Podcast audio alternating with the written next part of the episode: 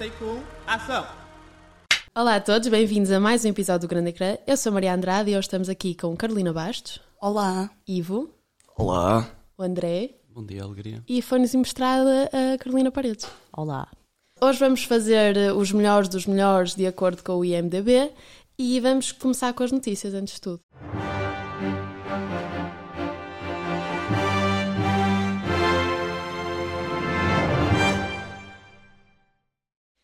A Festa do Cinema volta às salas portuguesas dia 22 de outubro e prolonga-se até dia 25.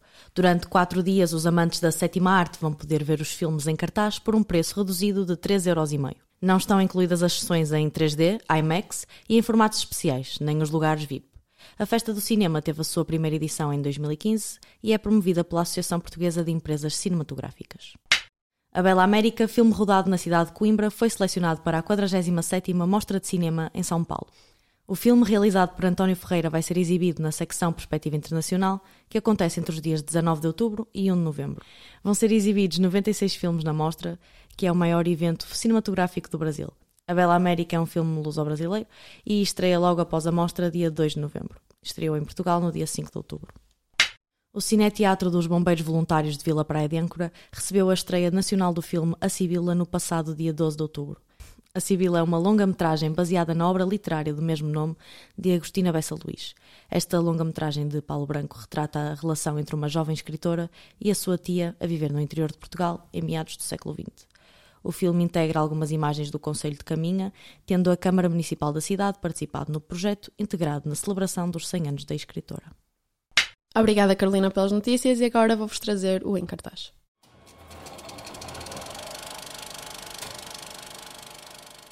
Hoje trago-vos um novo e 50 filme do Woody Allen, Golpe de Sorte, uma comédia romântica francesa que pode muito bem ser o último filme do diretor.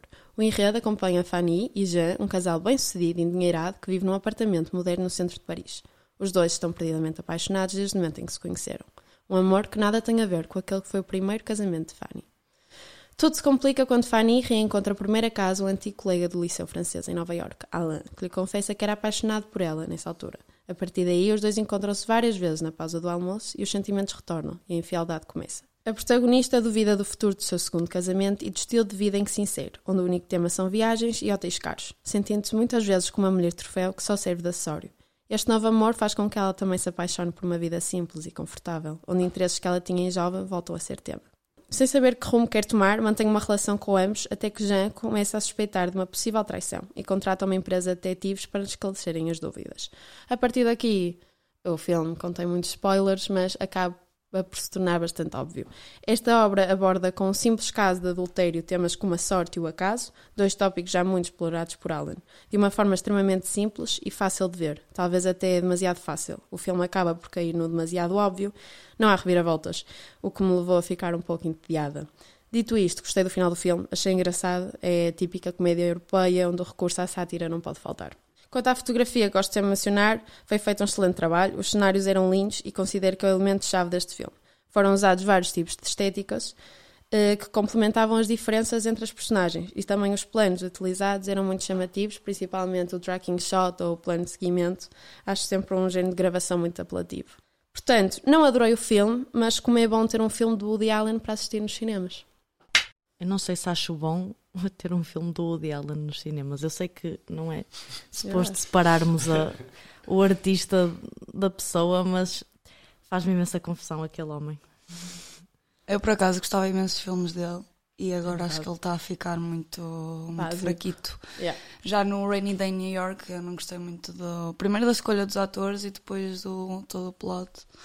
E este filme eu fui ver, fui ver com a Maria e está muito previsível tudo. Sim. Ele também já não é novo, não é? Não podemos esperar Yeah. que, que os chega grandes do cinema retire. fiquem grandes até morrerem, não é? Então agora vamos passar para o top 3 de acordo com o IMDB e vamos começar com o terceiro filme com o André.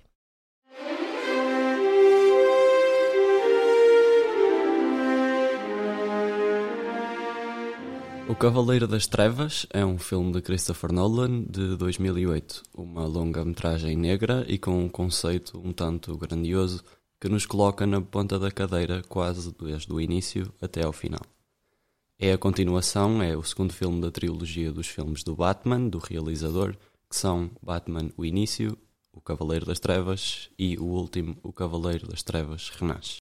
O filme é protagonizado por Christian Bale, mas a grande estrela é Heath Ledger, que faz o papel de Joker e que ficou conhecido Joker mais influente, ou talvez o melhor Joker. O ator ganhou o Oscar póstumo de melhor ator secundário e todo o filme conta com um casting de luxo, com atores como o Gary Oldman, o Morgan Freeman e até o Michael Caine, que está nos três filmes. A música é de Hans Zimmer, que criou uma aura fortíssima à obra. É arrepiante por vezes, outras simplesmente linda, mas destaco o final. O Cavaleiro das Trevas foi um sucesso de bilheteira, com mais de mil milhões de dólares, e é conhecido como o melhor filme de super-heróis alguma vez feito. Isto por causa, talvez, da música, da imagem, das personagens e, claro, de várias cenas icónicas que marcam o filme. Destaco a do interrogatório, que é uma cena particularmente negra e violenta que certamente fica na memória do espectador muito além de quando o filme acaba. Há também a cena do hospital, que é a minha cena preferida, na verdade, porque aconteceu um erro durante a gravação que ficou efetivamente depois na montagem final do filme. Quando, spoiler, mas creio que é uma cena que quase toda a gente já viu, um, quando um hospital rebenta no filme, o Ledger, que faz o papel de Joker, supostamente está de costas para a explosão e quando ele clica no botão para o hospital rebentar, não rebenta logo, o que resulta numa expressão muito engraçada do ator do género porque é que isto não rebentou, porque é que isto não está a rebentar. E ele fica a carregar no, no comando até o hospital rebentar e quando efetivamente rebenta ele assusta-se. E eh, como o Christopher Nolan não usa efeitos especiais, uh, eles rebentaram mesmo um hospital, então por ter-se assustado e não ter rebentado quando ele estava à espera, tornou a cena muito mais engraçada e sátira, obviamente, porque lá está, o filme é negro. Há também, mas aqui em termos de imagem, a cena do caminhão, onde um caminhão é virado ao contrário no meio de uma rua de Nova York à noite, e claro, o final, o final aberto que depois leva para o último filme. O Cavaleiro das Trevas é um bom filme, é objetivamente um bom filme que merece o reconhecimento que tem. Quanto a ser o terceiro melhor filme de sempre, é que tenho as minhas dúvidas. Então, vocês concordam que é o melhor filme de super-heróis? Já feito? Eu nunca vi. Eu nunca vi também, mas é capaz de, de ser. Eu, das cenas que eu vi, achei bastante interessante e todo, todo, toda a mídia que ele, que ele geriu e continua a gerir. Sim, o marketing foi frutíssimo também, mas todos os filmes de super-heróis que eu vi é efetivamente o melhor e de longe. E no meio de tantas estrelas e nomes de Hollywood conhecidos, o Heath Ledger de se uhum. destacar e roubar completamente o filme todo é insano. Vamos então passar a palavra ao Ivo com o segundo melhor filme.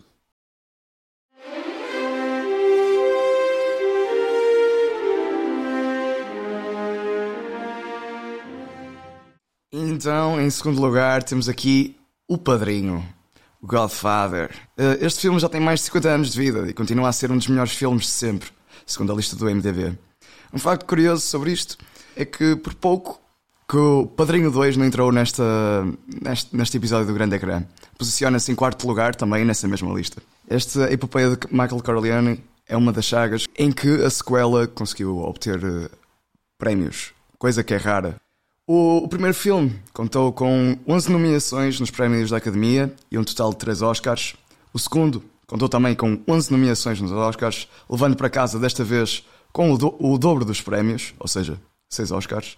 O terceiro, e o menos popular, dentro do meio cine, dos cinéfilos, contou apenas com 7 nomeações. Isto dá um total de 9 Oscars e 29 nomeações, fruto de um dos grandes Jesus Cristos do cinema, Francis Ford Coppola trouxe um sucesso de bilheteiras insano de 26 milhões de dólares em apenas 26 dias, ou seja, 1 milhão de dólares por dia. Isto, estamos a falar de 1972.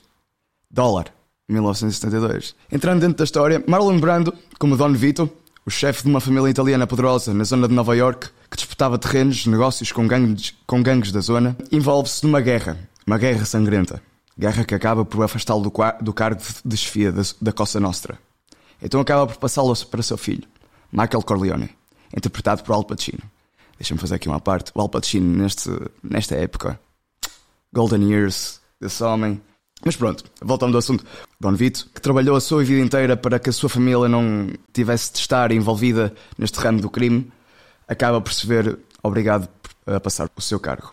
Michael tenta não se envolver, resiste até, mas não consegue ver o legado do seu pai ir por água abaixo e acaba por segurar a família. Este papel de Marlon Brando é tão icónico e entrou tanto dentro da mitologia da semiosfera do cinema, quando ouvimos a voz dele, achamos que é uma imitação barata.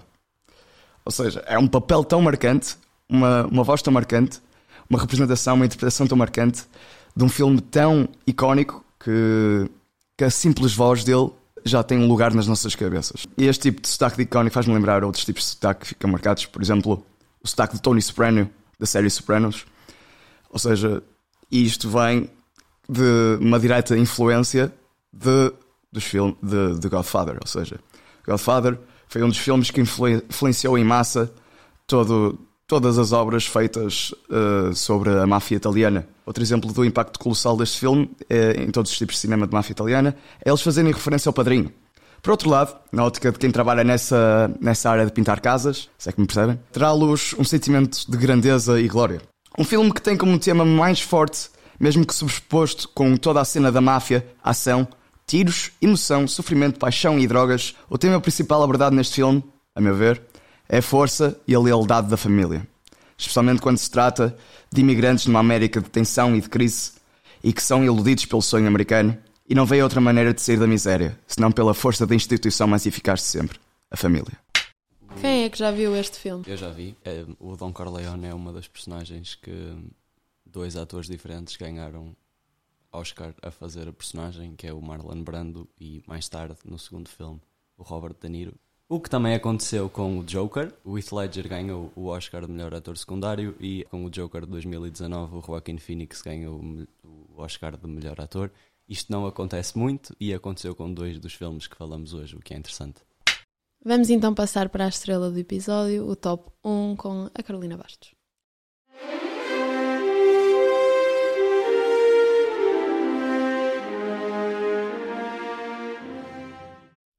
Olá, sou a Carolina. Hoje trago-vos um filme muito especial, como a Maria disse, uma grande responsabilidade, acho eu, por ser considerado o melhor de sempre pelos utilizadores do IMDB. Parece realmente uma grande responsabilidade falar sobre os condenados de Shawshank, o aclamado drama de Frank Darabont, que já é um filme de culto. Na verdade, é fácil perceber o porquê deste filme, que tem uma estética muito condizente com a época em que foi criado, em 1995, ser completamente transformador na vida de tanta gente. Em primeiro lugar, o tema principal é a liberdade, ou neste caso a falta dela. Como devem saber, Os Condenados de Shawshank é um filme sobre a vida numa prisão, com enfoque no protagonista Andy Dufresne. Aqui acho interessante, embora seja completamente irrelevante, apontar que eu sempre pensei que quem interpreta esse papel fosse o Tom Hanks, até literalmente ontem. Afinal, é o Tim Robbins e vivo enganada desde há tipo 10 anos, que foi quando vi o filme, eh, que só agora revi, para minha defesa eles são exatamente iguais. Uh, apesar da personagem principal ser uh, inocente, isso pouco importa, como lhe informa imediatamente o seu novo amigo, Red, interpretado pelo espetacular Morgan Freeman. Ali todos são inocentes porque ninguém admite o crime que cometeu. No entanto, o filme não retrata apenas a vida brutal dentro da prisão, mas também fora dela. Brooks é um idoso que está preso há 50 anos e não faz a mínima ideia de como é a vida exterior. A meio do filme, o homem consegue a liberdade condicional, mas conseguir não é exatamente o termo certo, porque, na verdade, Brooklyn se tenta matar alguém para continuar a viver dentro das grades, já que não sabe fazer de outra forma. Espero que isto não estrague a história a ninguém, porque isto nem sequer é o plot principal, mas o homem acaba mesmo por se suicidar porque não se consegue adaptar à sua nova vida. E isso é muito potente e acho que também faz deste filme, dá uma nova camada de profundidade ao filme. Sobre isto, há duas citações muito bonitas no filme, que ficam ainda mais bonitas na voz de Morgan Freeman. A primeira é: Eles mandam-te para aqui para o resto da vida e é isso mesmo que eles levam, pelo menos a parte mais importante. Isto fica mais bonito em inglês, estou só a traduzir. They send you here for life and that's exactly what they take. A outra é: A esperança pode levar um homem à loucura. Esta frase é curiosa, já que a personagem principal é a única a acreditar que há algo dentro de nós que nunca pode ser destruído, que é o desejo de liberdade. Por isso, Andy, com uma inteligência que roça já o brilhantismo, faz de tudo para devolver alguma humanidade aos prisioneiros. Compra-lhes livros, cerveja e música, as formas possíveis de liberdade dentro da prisão. Não posso revelar o final do enredo, como é óbvio, mas é evidente o porquê deste ser um filme intemporal. Gosto ou não do género, está recheado de bons diálogos, atores com papéis inesquecíveis e uma banda sonora marcante e momentos completamente emocionantes. É um filme sobre acreditar no impossível, oleodesco talvez, porque há coisas que se calhar não é assim que funcionam na vida real, mas é extremamente comovente e vai marcar para sempre quem o vê. Aprende-se muita coisa, mas há uma mensagem que se destaca e que faz dos Condenados de Shawshank o filme mais bem classificado de sempre. A esperança é uma coisa boa, talvez a melhor de todas, e as coisas boas nunca morrem, como este filme. Foi Os Condenados de Shawshank. Uh, se calhar não, não concordo com este rating tão grande, mas como estava a dizer, é um filme de culto, por isso também isso pesa muito. Eu nem fazia ideia que este filme era assim tão renomado, para ser sincero. Nem eu. Eu também não estava à espera que Não fosse estava à o espera que ele, que ele fosse o top 1. Eu vi o filme a pensar daqueles filmes comerciais que tu vês, É. né? Para chorar um bocadinho, não sei o quê, e do nada é o, é o primeiro lugar do IMBD. Eu só pensei, mais, um- mais um filme, mais um filme de... Eu lembro-me que quando Morgan tinha Freeman. 14 anos, quando tinha 14 anos e fui ao IMDB para ver os melhores filmes que havia e para saber que filmes ver, eu fiquei, ok, o que é isto que está aqui em primeiro lugar? em segundo está o Godfather, tudo bem. Eh, o que é isto que está aqui em primeiro lugar? Se calhar vamos ver o, o que o pessoal da rua acha que é o top 3, Sim, não é? nós antes do clube de combate saímos à rua e fomos perguntar qual seria o top 3 dos nossos ouvintes. Qual é o teu top 3 de filmes de sempre? O Padrinho, O Senhor dos Anéis eh, e talvez Os Condenados de Shawshank. 10 Things I Hate About You, Ok. Heathers, and Doctor Strange. The Way, um, Avengers, and Ratatouille. Qual é o teu top 3 de filmes de sempre? Uh, a Star is Born, Ok. Avatar e. Oh, the Perks of Being uh, a Wildflower. Call Me By Your Name, em primeiro. Uh, La La Land em segundo, provavelmente. E o terceiro, Chicago, o musical. O primeiro eu diria Call Me By Your Name, o segundo A Vida é Bela e o terceiro O Pianista. Então, o meu top 3 de filmes favoritos é A Escolha de Sofia, Parasitas e o Casablanca. Já ouvimos a opinião dos nossos ouvintes e então agora passamos para o clube de combate. E vocês alteravam este top 3? Eu alterava. Posso começar eu por dizer o meu top 3. Diz. Posso? Imaginem, eu acabei de fazer isto, eu não tenho a certeza deste top, mas são os filmes que mais me marcaram e que eu acho que estão mais cinematograficamente melhores e são muito diferentes. Então, em terceiro lugar, tenho o Shanking Express do Wong Kar Wai, porque eu adoro, esse- adoro esse filme, é incrível. As cores, a estética, tudo. É mais até a nível estético, mas também a nível de plot, é, é lindo o filme. Depois, eh, em segundo lugar, eh, The Mirror, do Tarkovsky, que é mesmo antigo. Ou seja, não é tão cinematograficamente aprazível, mas é completamente, porque ele alterou muitos standards. Um, e em primeiro lugar, Persona do Ingmar Bergman, porque ele é o deus do mundo. E é isso. Uh, já sabemos, eu acho que já tinha dito isto no outro episódio, que eu não gosto muito de filmes ali para trás de 1980, portanto vamos, vamos respeitar, as minhas, respeitar as Yeah. minhas decisões. E, ah, e outra coisa que Ah? eu estive a ver, o top 100, não é? Que aquilo eles têm uma lista do top 100 e é tudo filmes antes de 2010. Não- E eu fico, mas há filmes muito bons depois de 2010, vamos. Pronto. Mas lá Mas é está, não filmes- são filmes de culto. Os Pois. filmes de culto são antigos e têm muitos fãs mas- e que gostam de tudo. Ela tipo, não está a dizer que não tem valor, só tipo que não Sim, gosta sim, sim, visualmente sim. de ver. Mas lá é está, então. mas há filmes que são, como são de culto, não são cinematograficamente incríveis, tipo Harry Potter, mas como tem mesmo muitos fãs, esses fãs vão todos às 5 estrelas Yeah, e são é milhões isso. de fãs. Mas pronto, vou, E, merecido. Vou di- eu, eu pus aqui uma menção ao Rosa ao Parasitas, que não é não está no meu top 3, mas está lá perto, porque gostei muito de ver. E pus um filme de animação, porque acho que se fala pouco de filmes de animação aqui nos melhores filmes, e acho que o Up Altamente é o melhor filme de animação de sempre. Um, depois tenho o Forrest Gump, que é o Tom Hanks. Neste caso é mesmo o Tom Hanks que faz a personagem principal. Verdadeiro. e depois, em primeiro lugar, pus o La La Land. É o meu filme preferido e acho que devia estar ah, no top 100. Sobre isso da animação, também posso deixar uma menção honrosa para um filme mesmo bom, que é La Maison Petit Coupe, que eu ouvi falar por causa do João Gonzalez. E é mesmo bom. Está no YouTube, tem tipo 5 minutos. Então, fazer um top 3, isto seria um top 3 para o IMDB e não o meu top 3, porque hum, o. IM Pensaste bem.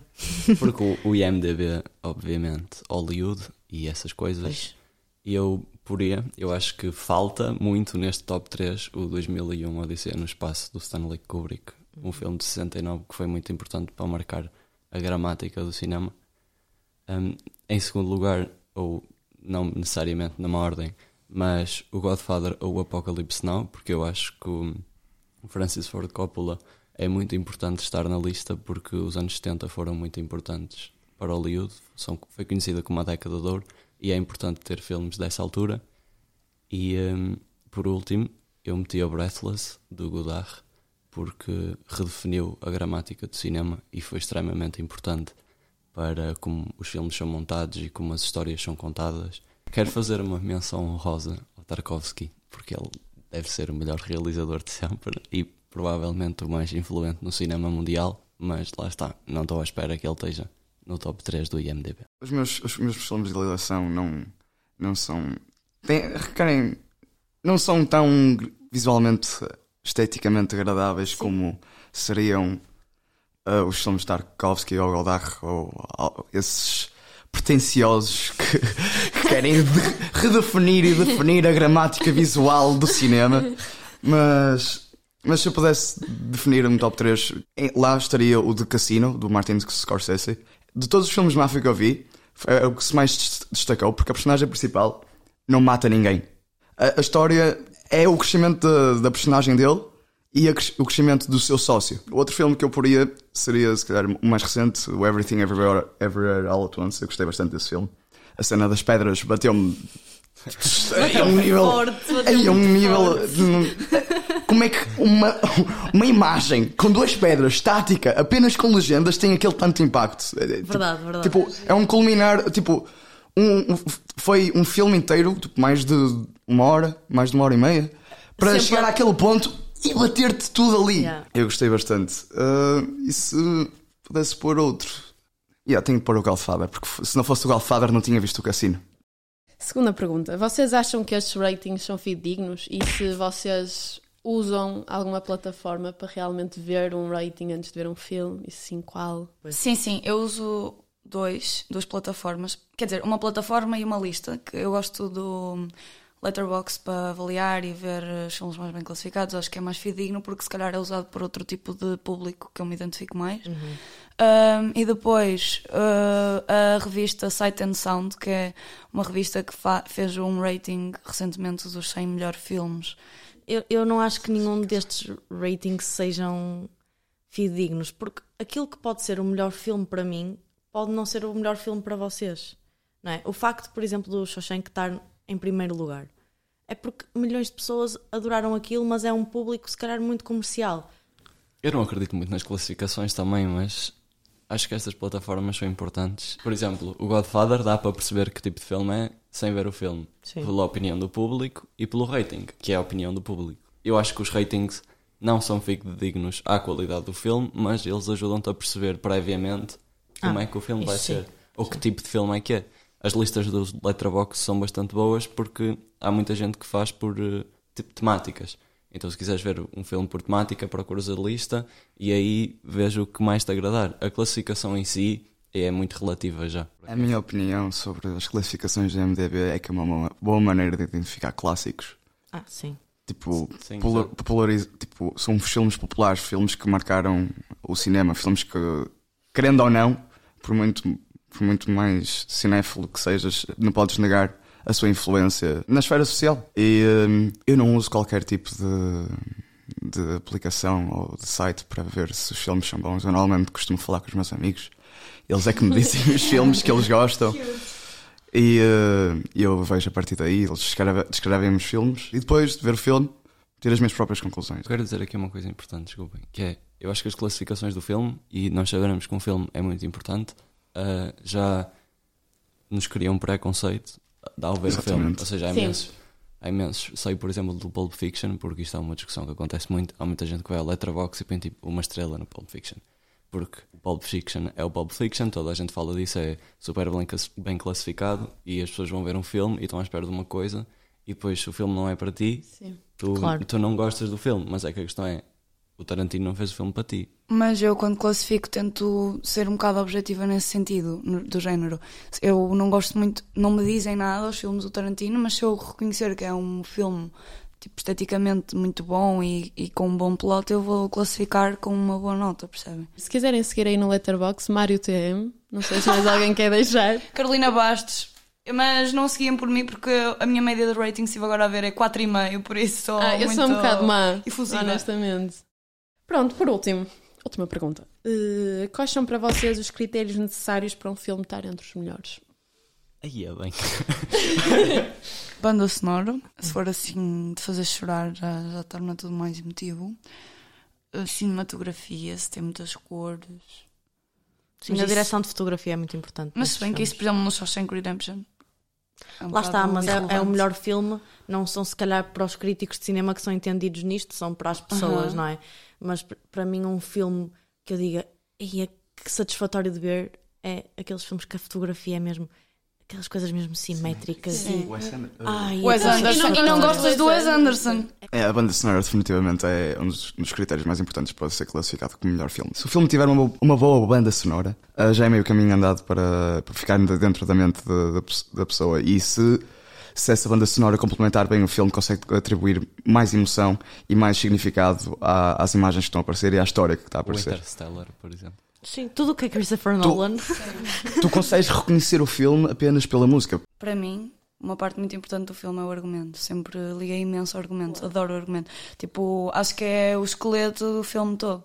Se tiveres um mau argumento, tudo o que fizeres cinematograficamente não vai resultar. Mas é que para um filme funcionar, o enredo tem de ser bom e depois não é só o enredo ser bom. O que acontece no filme tem de ser marcante, mas o que faz com que seja marcante é boa cinematografia em geral. Sim. Ou seja, bom som, boa imagem, boa banda sonora. É tudo sobre a história. Foi então mais um episódio de Grande Ecrã. Obrigada por estarem aí desse lado a ouvir-nos. Vão-nos seguir no Instagram, uh, Grande Ecrã underscore uh, JPN. E pronto. Adeus, até para a semana.